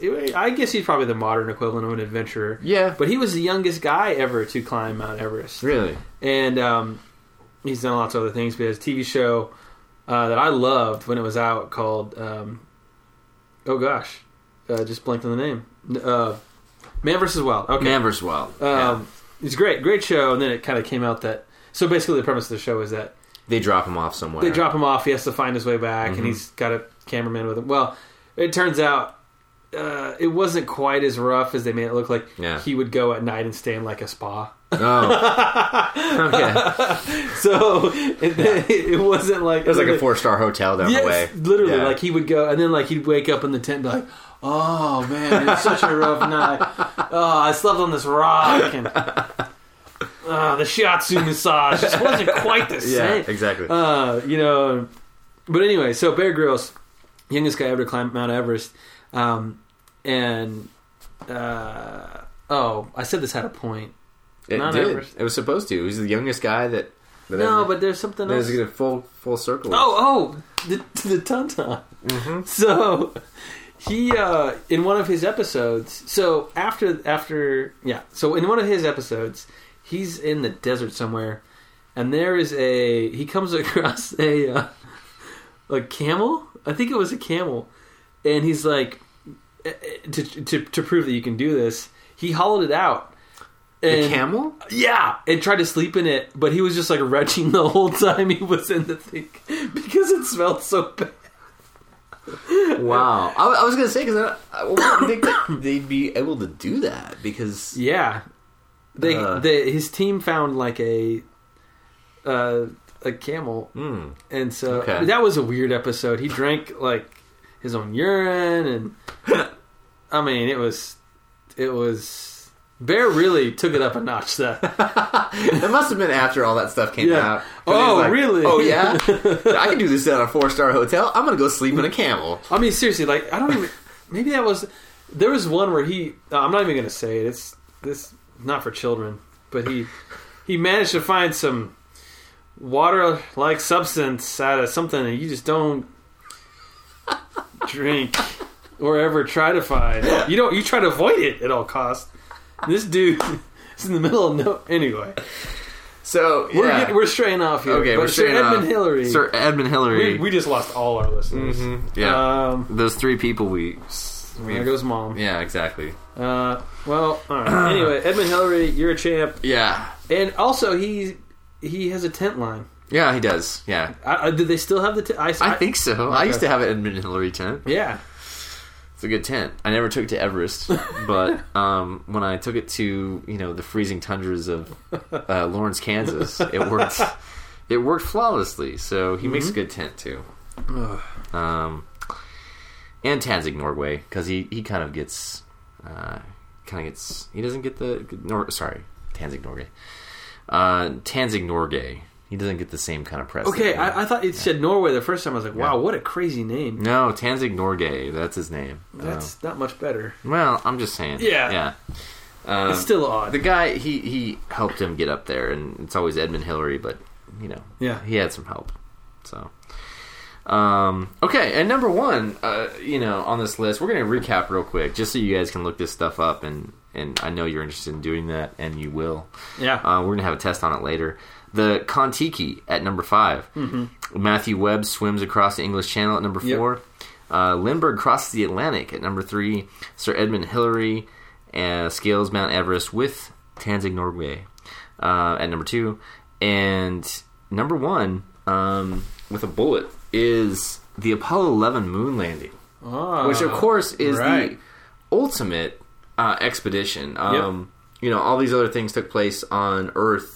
Um, and this was a crazy, crazy um, expedition to the moon. Um, you know it- wh- i was kind of like looking through some stuff about this and uh, you know s- what really struck me about this was like all the stuff that could have gone wrong with this whole plan i mean this all this stuff was untested um, you know i was reading about stuff and they were saying like engine failure they could have been they could have been stranded on the moon um, it could like their their craft could have not even made it to the moon they could have been just like lost in space um, which are you know incredibly frightening prospects. Um, Hmm. They could have been burned alive on reentry by solar radiation. Um, Hmm. there's a lot of things that could have gone wrong. Um, their and their onboard navigation computer only had uh, 74 kilobits of memory at the time, so 74 kilobytes of memory. Um, Wow. so that was the tech that they were working I with. think the to make this- JavaScript that runs Gentleman yeah, yeah, is like bigger than around severed- yeah. 74. Right, and that was their navigation system. so basically, like everything could have gone wrong, um, and these guys like bravely like stepped in and said, "No, we're we're going to the moon. I don't care if we, you know, get adrift in space for the rest of our lives, which wouldn't have been very long because we would have died, Or but burned to a crisp. burned to a crisp, Or burned to left on the moon, Stranded on the moon. stranded on the moon." I don't know. Maybe they had a contingency like rescue plan where they send some more people up to try to get him off the moon. maybe. But you I don't, don't want to know. be those guys either. No, like those guys are stuck up there. No, I'm out. I'm not good. with Wait, that. so you're saying that the way that we The thought first that they guys, would. yeah. How are we going to get back? Yeah, exactly. we know we can get there. no, but there was a, there was so much tech involved with this whole deal. I mean, you think Mm-hmm. about their spacesuits; they didn't know until they stepped out onto the moon that Mm-hmm. they were actually going to work. I mean, just stuff like that. But these guys bravely were able to to get that done. Yeah, antidote uh, with the Paul Levin Mm-hmm. trip. Uh, you talked about being burnt to crisp, crisp on reentry. Mm-hmm. Actually, one of the one of the lesser known pieces of technology that they used to make sure that the craft itself didn't just burst into flame was they slathered it in porpoise Mm-hmm. Porpoise oil. Yeah, porpoise, Porpoise oil. oil, yeah. So, um, So okay, yeah. So again, the tech was a little bit shifty at the time, but Right. Mm-hmm. Porpoise oil had been proven in the English Channel Right. experiment, Yeah. and so then we knew that naked Charles Lindbergh. Naked He Charles approved Lindbergh. it. Yeah, exactly. Um, mm-hmm. and then we had the Apollo 11 that was actually slathered in porpoise oil. Yeah. So thankfully for that, they made it back. Um, you know. Uh, but yeah, I mean uh, that's that's the mo- that's like the ultimate um, expedition uh, to the moon. I mean, To the come moon. on. Uh, nothing nothing better than that. Nothing could probably eclipse that ever. Just based on like the low technology they had at the time, and um, I can't even imagine you know what those guys I mean, there's some brave guys. out Well, there. I mean, if you think about, it, it's no surprise that there is the whole "Did we really land on the moon?" Oh, yeah. You know, because of Yeah. you think of all the things that could have gone wrong, Yeah. Mhm. and the things that were just kind of like, yeah, there's a there's a remarkable contingent of people out there that believe that actually, I mean, as as far as I understand, that they believe that we actually didn't land on the moon that time. Like it was just filmed, and Yeah. um, I think well, it's weird. I think I think some people believe that we did land on the moon, but the footage was actually filmed um, here on in the states to promote it, and it wasn't really filmed on the moon. Um, there's some weird, I don't know. There's something about that. I don't know. But Huh. uh, I love the fact that th- uh, was it Buzz Aldrin, I believe that that somebody uh, came up to him and was like forcefully like asking him about how he staged the moon landing, and Buzz Aldrin didn't say a thing. He just knocked the guy out, and he was like, s- he was like seventy years old or something like that, and Whoa. he just he just knocked the guy out. yeah, he was just of, like, of all the people to like pick a fight with, oh man, I mean, he's I'm an not American. gonna pick one with an astronaut. He's an American hero. I mean, it. Yeah, I mean, uh, so so anyway, um, yeah, the ultimate, the ultimate um, expedition, Yeah. that you could possibly go on, um, going to the moon and back on 1950s technology, basically. Um, That's pretty cool. So yeah, that's our gentleman top five for this least for this week. Um, yeah, so check all those check all those expeditions out. There's a lot more facts about them that we couldn't talk about that I was you know, totally intrigued by. But it um, those are the those those are the top five The top five. expeditions of all time. So It was a good list. it was a good list. It was. It was. Um, okay, so now we have um, our, our final segment, which is uh, questions from the gentleman mailbag. Um, so we had several thousand questions. yeah, you submitted guys to did a us. great job. Of Yeah, writing it. exactly. there, there was, uh, you know, it was tough to kind of sift through all of them, but we were able to nail down a few that we um, that we really appreciated. Um, and it's amazing because we get thousands of questions from our listeners, but we only have four listeners. We We only only- three or three and a half. Right, and and Right. actually, this isn't published yet, so it's even more So amazing. it's in the future, and then we have these are We're futuristic- retroactively- yeah It's- questions. there's, there's a lot of tech involved. a, lot of tech, more tech than Uh, there was in the '60s for the moon landing. It, we have like 90k. yeah, 90k, uh, 90 kilobytes of memory for this. No, it- it's funny because Brian, Brian was talking with me about the general mailbag, you know, right before the episode, before we started recording. Mm-hmm. It's like, what do you think of these? And I said, okay. And so I really have, not I mean, he, he listed them off, but we've I've had no time to think about Right, them. these are these are very off the cuff. So this, I- is- yeah, it's gonna be kind of like rapid fire, like right.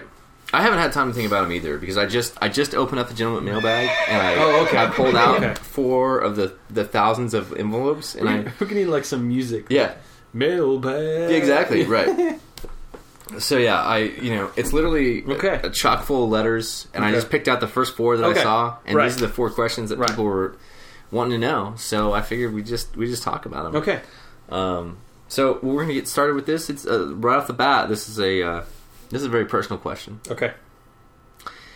what is the lamest job that you've ever had Ooh. Um. Well, uh, I was a, I was a, and I actually don't think it's that lame in the in the grand scheme of things. Mm-hmm. But I was a, um, I was a burger artist. you're a burger artist At I didn't know Sonic. this.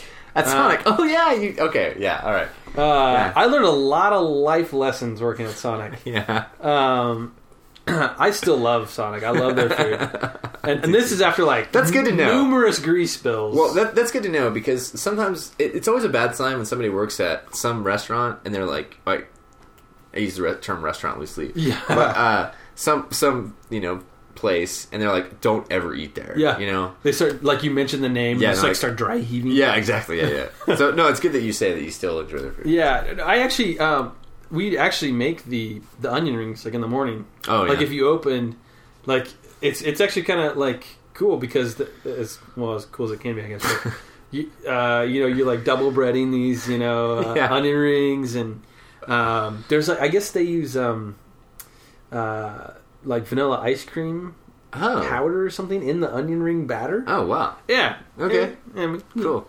So yeah, it's definitely the it's definitely the lamest job I've ever had. The but- quote unquote lamest job. uh, You know, actually, maybe it ties for that time where I worked construction for two summers, and all I did was like sweep things and pick things up for people. Hmm. I think the Sonic, the Sonic ones. It, you know, I, it's very like You pay less. that's the thing. Is it, lamest is kind of like what you you know. I, Yeah. it's not a good term for it. It's, It's, it's, not. basically It's yeah. not like the pinnacle of your. Yeah. It's not what you strive. Yeah, you know, like, exactly. it's like what's your God, I just Yeah. gotta be a burger artist. Yeah, you know? exactly. Oh, okay. So, but other than that, good good job. yeah, it was a good job. I even actually got a tip one time. So did you did you roller skate out and stuff like No, that? no, no, no, Uh, I was a oh. cook. I was oh, you were the cook. confined Oh, okay. to you the- were the I, I, you were the chef. Right. You're the chef. I You were- was. I was the man behind the presentation. okay. Right. Right. So you were the you're the you're the figurehead. Right. I was kind of like a sous chef. Uh, Yeah. Um. No, no. I w- I w- no, it was more like yeah. Yeah, it was very simple. Okay. Very simple job. Right. All right. So you just assembled the the various components. Yep. Yep. I Okay. did. Uh, yeah. It was. Um, you know, drop, drop fries in a fryer and drop it down and pull them back out and. Uh, what else? Assemb- did you like hand assemble the burgers and stuff like that? Ye- well, yeah. Oh, okay. So Mm-hmm. I mean, you did all the, that the stuff. patties are frozen, right? You just toss them on the grill and you're. oh, they use frozen patties then.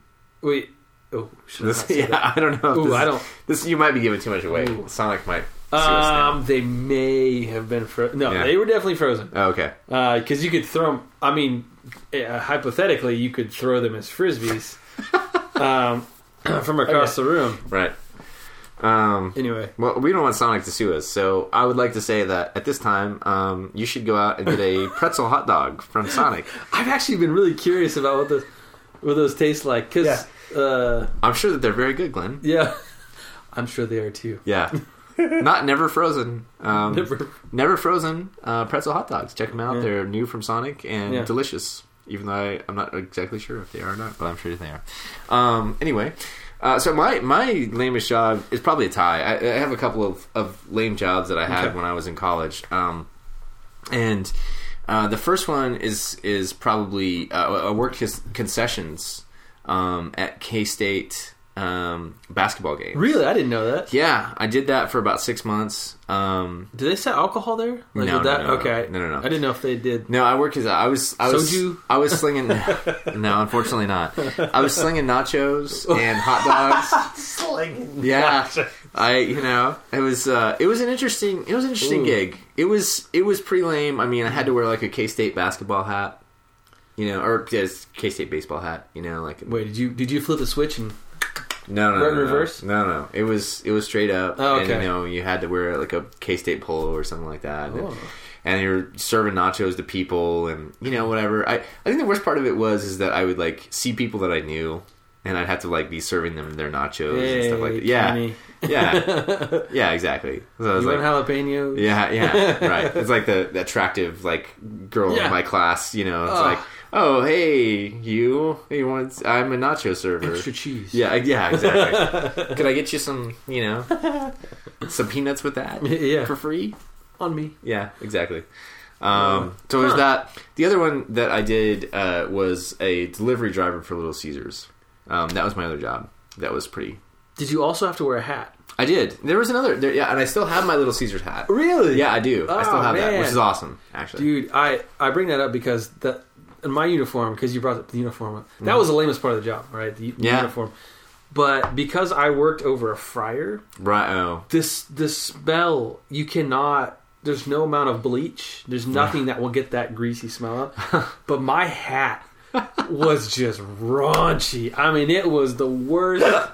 It, I I don't know how to describe how bad this hat was. It was like a, it was like hot, right? So you're Yeah. sweating, so you got like sweaty, greasy, like Sonic. yeah, I can only imagine. Yeah, yeah.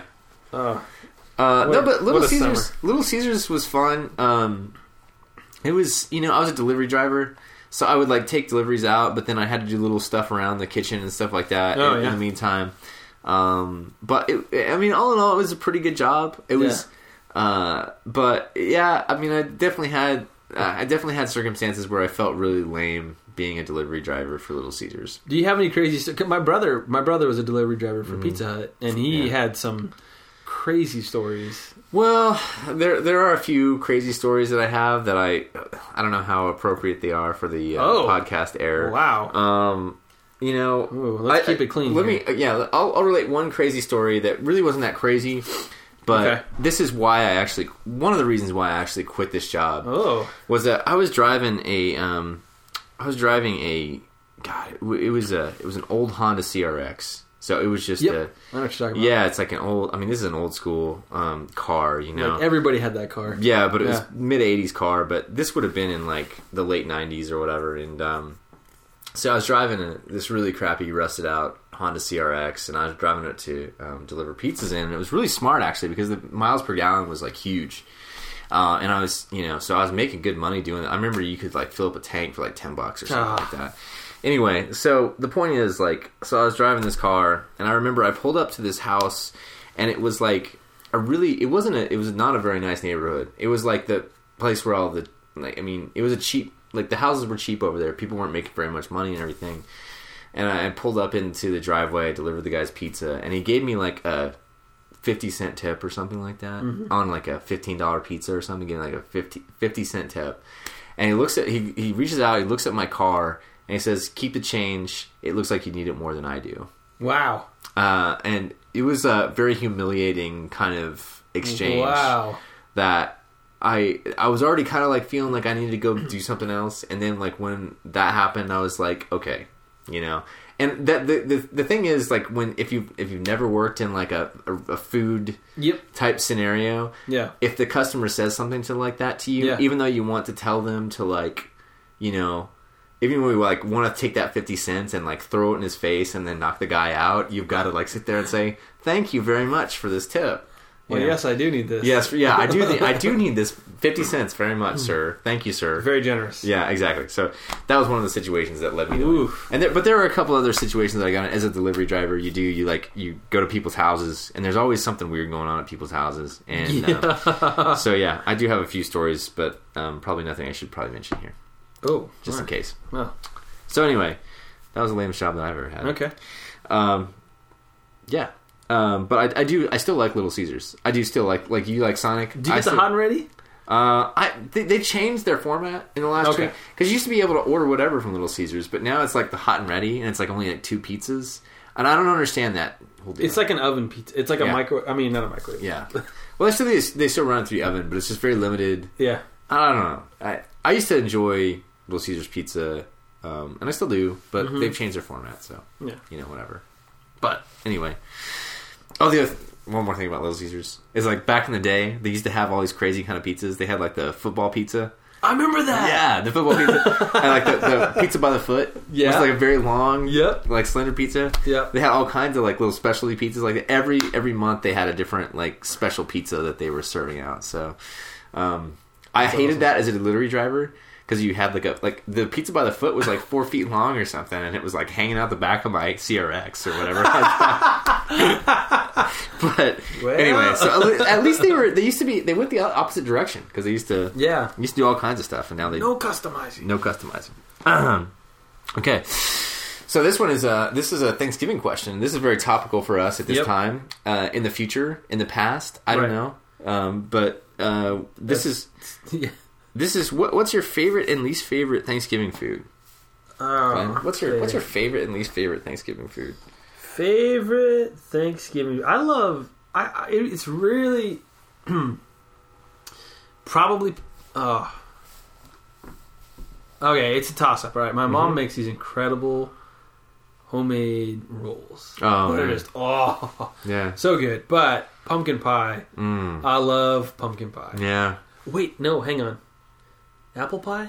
I don't know. Pumpkin, apple pie. Okay. One of those. A pie. One of those two. I like. I, Yeah. I would say the pie. Right. And then for least favorite, that's tough. Yeah. I'm trying to think of something bad. Uh, something with coconut. Not. A, I don't like. No. Is somebody making something for coconut with, for your I don't Thanksgiving? know. Maybe maybe it's in Hawaii. I don't know. Uh, Yeah, Like I don't like the shredded dry coconut. Mm-hmm. you must have at some point had something that had coconut on it for Thanksgiving. I'm not sure. No, I'm just thinking of things I don't like. Mm. Just like two things. Yeah. mm, okay. I don't So- know. That's I, I, I'm not very good on the. Yeah, the least favorite. Understandable. But- Because, like, Thanksgiving is a very family oriented holiday, and your family's cooking the food, and you never want to come up here on the podcast, which, uh, you know, somebody, like the third man. person that's listening to They're this, all listening right now. half of the, the half of the person that's listening to this might come back to some relative and say, "Glenn hated your coconut soup that you made for Thanksgiving." Um, Somebody made a peanut soup one time. It was actually really, Really? good. Yeah. Yeah, It's like an okay. African dish. wow. I don't know. All right, that's interesting. Yeah. Man, your family is like way more worldly than. Oh mine. man, it's pretty well. Yeah, it was pretty Yeah. good. It was good. Um, so with me, like I'd have to say my favorite. Uh, God, what would my favorite be? I'm gonna. I'm I'm not gonna say it's gonna. It's like a particular food. I say the. Well, I'm gonna have to do a dual favorite. Okay, I Uh, did it. Which is the stuffing and the gravy, Oh, okay. which is a little bit weird because, like, you know, it's Yeah. uh, you know, people might say like turkey or mashed Right. potatoes and gravy or Right. whatever, but I'm saying like the gravy as a whole. And every time like I have a Thanksgiving dinner, I always take the gravy and I like pour it over everything. Yes. like it's just it's more like a soup than an actual like Pesto s- uh, yeah, gravy. yeah, exactly. so I need like a whole tub of it. Wait, Um, what- no, which which kind of gravy? it's brown gravy. Brown gravy. Yeah. Okay. So brown gravy all over everything, and I, I don't know what it is, but I really like stuffing. I really I don't know where that came in or what. At some point, somebody made a really good stuffing, and I really enjoyed it. Um, but I really I really like that part. So of let me ask you this: it. yeah, as a stuffing connoisseur, my uh, uh, my wife's grandma makes this what I think is awesome stuffing. okay, It has like sausage in it. really, It's unbelievable. It has sausage and uh, you know general stuffing stuff, but Okay. the, the main thing is like that she adds that's, that's unique is sausage. And it's, interesting. it's like a it's like a meal. I'd have to yeah I'd have to t- I'd have to hear I'd have to taste that. I don't Oh. It's know. not stovetop. It- Yeah. this is this is like No, I'm I'm a fan of the, the homemade stuff. Okay, okay. Yeah, I'm a big fan of this. Yeah. At some point in my life, some people have made homemade stuffing, not the stovetop stuff. I don't I don't dislike the stovetop stuff, but this this stuff is like homemade like Yeah, bread stuffing. sure. And it's yeah. I didn't know how much I love stuffing until I t- started testing it. So, so that Okay. that'd be my favorite. I think my least favorite uh, stuff would probably be. Um, I was thinking about this. I think it's cranberry sauce Really? cranberry sauce is kind of a condi- like a traditional Thanksgiving thing, and I don't have a like I don't what, I don't know even like what are you supposed to just spoon it in your mouth no, or like no, where no, you, no, no, no. where This is, you- this is the problem, Brian. I think I don't think you gave it a fair shot. what's it supposed to go on? The turkey. Oh no. No, no, no, no, no, no, no, no, no, it's no. good. No, it's supposed to go on the turkey. Yeah. Are you serious? Oh yeah. No, you can't. Okay, not with the gravy. It's like one of the. Ah, okay, I know you put gravy on everything. Ugh. So, you, it sounds. I had no idea that that's what that was for. Oh yeah, Well, I'm glad I to know think that. so. I mean, that's what I. I mean, that's. I, I'm pretty sure, right? right? Uh, But- What else could it be used for? You just don't I- eat. the that's a straight good question. cranberries. Yeah, 'cause I, I always wondered why there was always I cranberry. was always sauce. told it was to put on or wi- eat with the turkey, like it's a compliment to the turkey. Wow. It's awesome. It makes a turkey way better. If you're n- now, all right, not in your gravy boat land, but like if you got if you've got just straight up dry turkey and you add some cranberry sauce to it, it makes it ten times better. I don't. I don't think I could do that, Oh, Brian. man. I, uh, yeah, Oh, it's no good. way, no way. You just don't like cranberries? You it's just don't like the Uh, cranberry idea and of meat. fruit. It's cranberry and meat. It's weird. Like I mean, there's what, tomato. Tomato's a fruit. Tomato on your burger. yeah, yeah, it's a Uh, no, you're- stretch. yeah, you're stretching it, but it's starting to make some sense. I mean, actually. oh. okay, uh, pork. wait, look at ketchup. Ketchup on a burger. There you go. Okay, But like you have like pork, pork and apples go together really well. all right. Okay, I can see that. I'm All just right. saying, Okay, well we'll you leave it. gotta at try it that. at least once. I don't know if I can Uh, make. separately, Yeah. eh, right? You put them together. Okay. Wow, All right. Okay. So maybe maybe I'm wrong about that's that. one man's opinion. And one man's opinion. I, I may be wrong. All right. Well, we'll next Thanksgiving, I'll I'll try to remember to put some cranberry sauce on my turkey. Um. Oh yeah, refill. I'm Slight I refill. will. There we go. probably Yeah. call that good. Okay. Perfect. Soju. Uh, Soju. so uh, j- soju. What were your? Uh, so wait, what? You're calling? okay. anyway. Ah, anyway, um, okay, next one. Um, so this is this is a good one. Um, uh, if you were a pro wrestler, if you're kind of assuming that we're not at this point, Right. If you were a pro wrestler, uh, which of your pro wrestling peers would you choose for your si- for your tag team? All right. Initially, I heard this and I thought, now is this like luchador, like uh, No, this this is this, This is, like, American pro wrestling. This is like E. WWF. This is American. All right, This is uh, American pro wrestling. Uh, yeah, it'd have to be Randy the the Hitman, uh, Randy Macho Man Savage. Macho Man, not Hitman. Wait, wait, wait, wait, which one is it? It's been a while since I've dabbled in the old. Randy Macho Man Savage is uh He was one of the tassels, right? Yeah, the tassels. Yeah, yeah, yeah. and he was he, he was Yeah. he was in his like a, I think he was wrestling for like 60 years or something like that. He was I mean, he around. was like his skin was like leather from the tanning. yeah. You know what I mean? Yeah. Uh, but several incarnations, Randy Macho Man Savage. Oh wait, can I change my answer? Okay, sure. Okay, I just I just had I just Andre the Giant. Honor the Giant. Okay, yeah, yeah, yeah. That's good. Yeah, Yeah, Honor the Giant. yeah. Um, unfortunately, he passed away. But this is this is uh, both uh, posthumous and Okay, um, good. Yeah, He either didn't way, die in of the all ring. time. No, he didn't die in the ring. Randy the Macho or, or sorry, uh, Honor the Giant. Um, unfortunately, Yes. you know, very big man. Um, Large man. yeah, and I think that eventually his his weight is what got him. You know. Um, Yeah. But what was impressive about that guy was that he was so like massive, yet he was able to like lumber around the ring all those like for Yeah. years. Yeah. and he he did it very well. Successful acting career. He was. I was gonna say, wasn't he in what, what movie? Princess Bride? Princess Bride. Yeah. Good actor. Yeah. There you go. He was Uh-huh. in the movie. But yeah, I could see that. So it could be it'd be Glenn Stansbury and Andre the Giant I versus just like hang out between his legs. yeah, and like yeah, doing splits and Yeah. like punching. there you go. Yeah. All right, all right. What about you? Uh, so it'd be A- Andre the Giant and Glenn Stansberry. Mm-hmm. Well, I don't know what your wrestling name would be.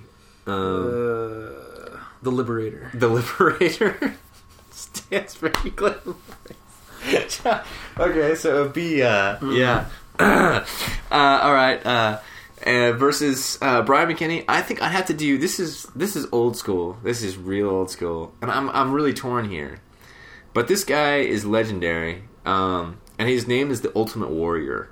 Um, Whoa. Yeah, the Ultimate Warrior uh, is an old school wrestling guy. I was trying to decide between this guy and Hulk Hogan because Okay. Hulk Hogan's kind of the the you know typical like Right. the, the guy that you think of. But Upon the examination of the galaxies of space, images begin to appear.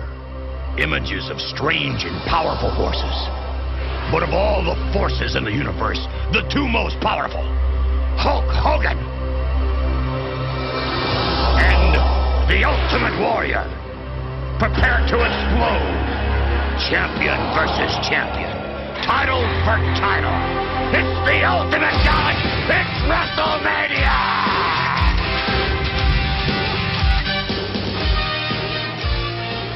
The Ultimate Warrior back in the day was this crazy guy. I don't think he ever lost a match. I don't know what happened to him. I'm not exactly sure, but he wore like crazy war paint on, and he was insane. And he like had like ties around his biceps. Yeah. and he just you know, you know like, permatan, like Permatan. Mm-hmm. super tough guy. You know, always kicking ass. So that that the Ultimate Warrior I think would be my uh, that that'd be my You ultimate. think it tag. was a tanning technology back then that kind of did these guys in eventually? It could have been Like, It could- not the- like I don't know if it's like put them in a giant microwave or, Or the something. roids. yeah, or the steroids or something like that. I don't know. It wasn't a good Yeah. time for Yeah, those things. yeah, yeah. So anyway, No, that so uh, yeah, Ultimate Warrior. Cool. Cool. Look him up. He's a I li- a little known uh, wrestling hero uh, of your if you were. of your. but Andre the Giant's a solid choice. Yeah, I mean, Yeah. pretty interesting. Okay. So, all right, we got that figured out. That's good to know. Mm-hmm. Um, all right, and so final question, Yep. Mm-hmm. Glenn: If your house was burning to the ground and all your family and your pets and everything that was alive was safe, Okay. but you had a couple seconds to Okay. Mm-hmm. grab one personal possession, what would it be? Well, let's see here. I think I would. Oh, that's a toss up. I think I would grab. Actually, this is. Uh, I think practically I would grab my computer just because. Okay, right.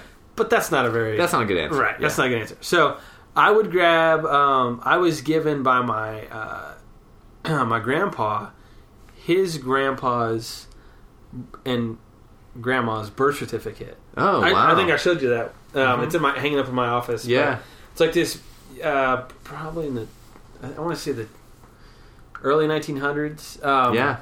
Uh, hand hand painted birth certificate, like Yeah. uh, no, sorry, wedding certificate. Yeah. Um, as old school frame around it. That I don't know how old it is, but right. um, I don't think it's like it came with it or anything, but it's Right. probably from the 60s or 50s or something Right. like that.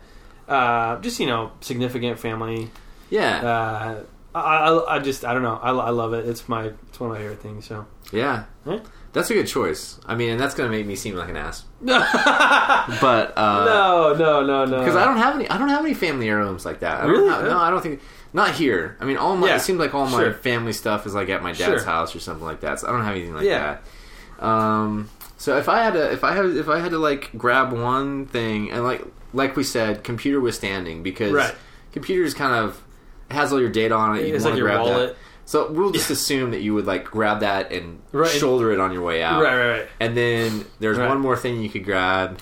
Um, I would probably go with. I'd probably go with. I'd probably go with the guitar. I'd probably Ah, grab one of yeah. my one of my guitars, and uh, because most of my guitars I've had since I was Yeah. 12, 14, 16 years old, and they got a lot of memories with them. Yeah. So I would probably try to grab one of those on the way out and then bust it out of there. Um, that's a tough call though, because Yeah. you know I have some photo albums and stuff like that that Yeah. I would.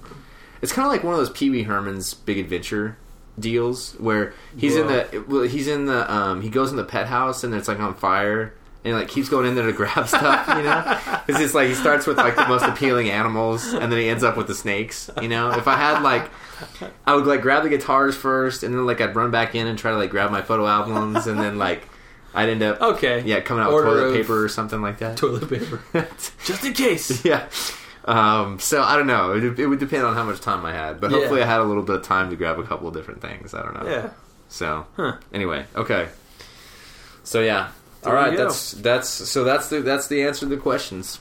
Um, and the answer to the soju Oh man. is that uh, it's uh the consensus is it's refreshing, um, It's potent, Potent. um, and yeah, pretty much Freshen and potent. Yeah. Probably what I would.